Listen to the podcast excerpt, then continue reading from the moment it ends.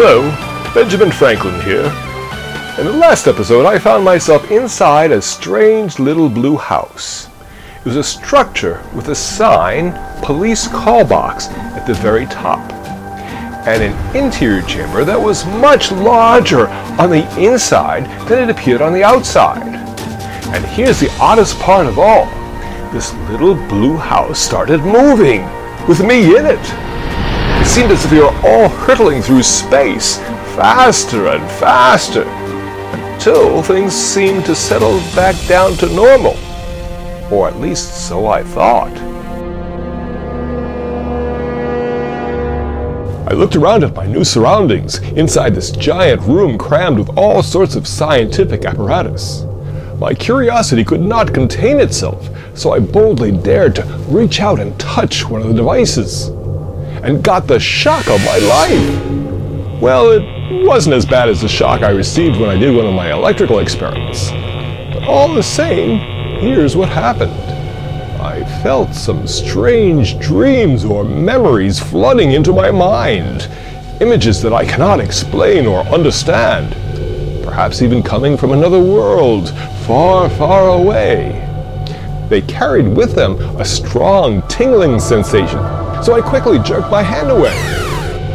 And right after that, I began to feel like the blue house were moving again. This time, gently falling, descending from the heavens perhaps, on its way to a mysterious destination.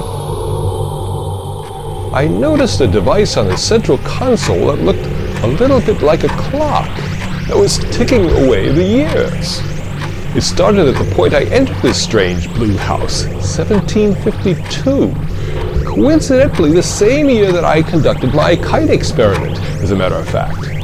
And so the numbers slowly continued ticking away, eventually stopping at the year 1716.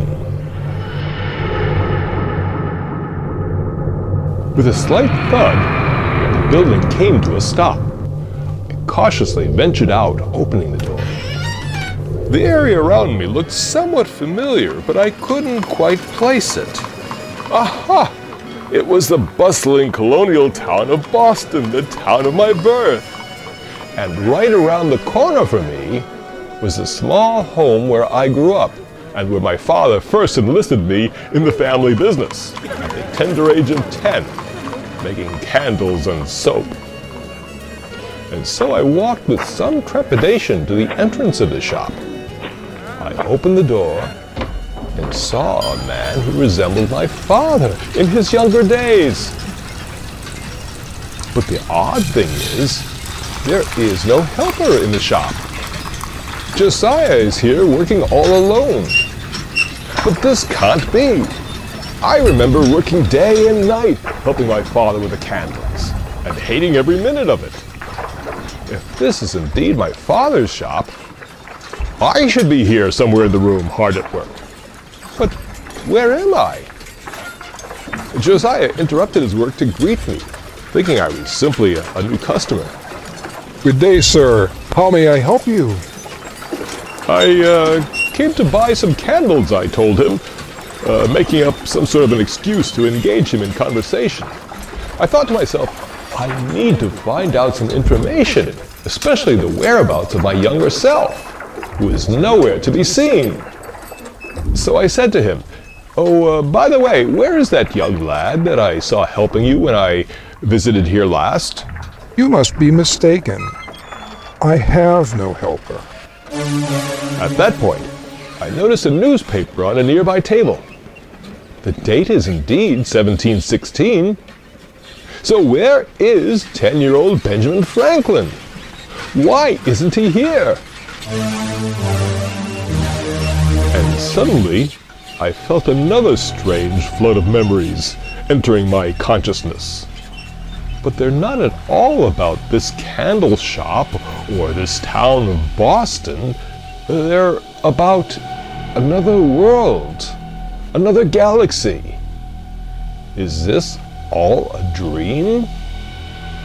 Except I have the strangest feeling that this is not going to a very good place. And just then, suddenly, my suspicions were confirmed.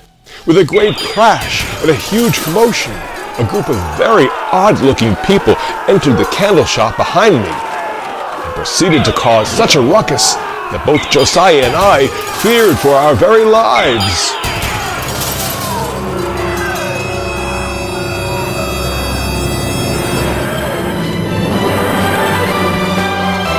Watch for the next thrilling podcast episode of Ben Franklin Origins of the Doctor.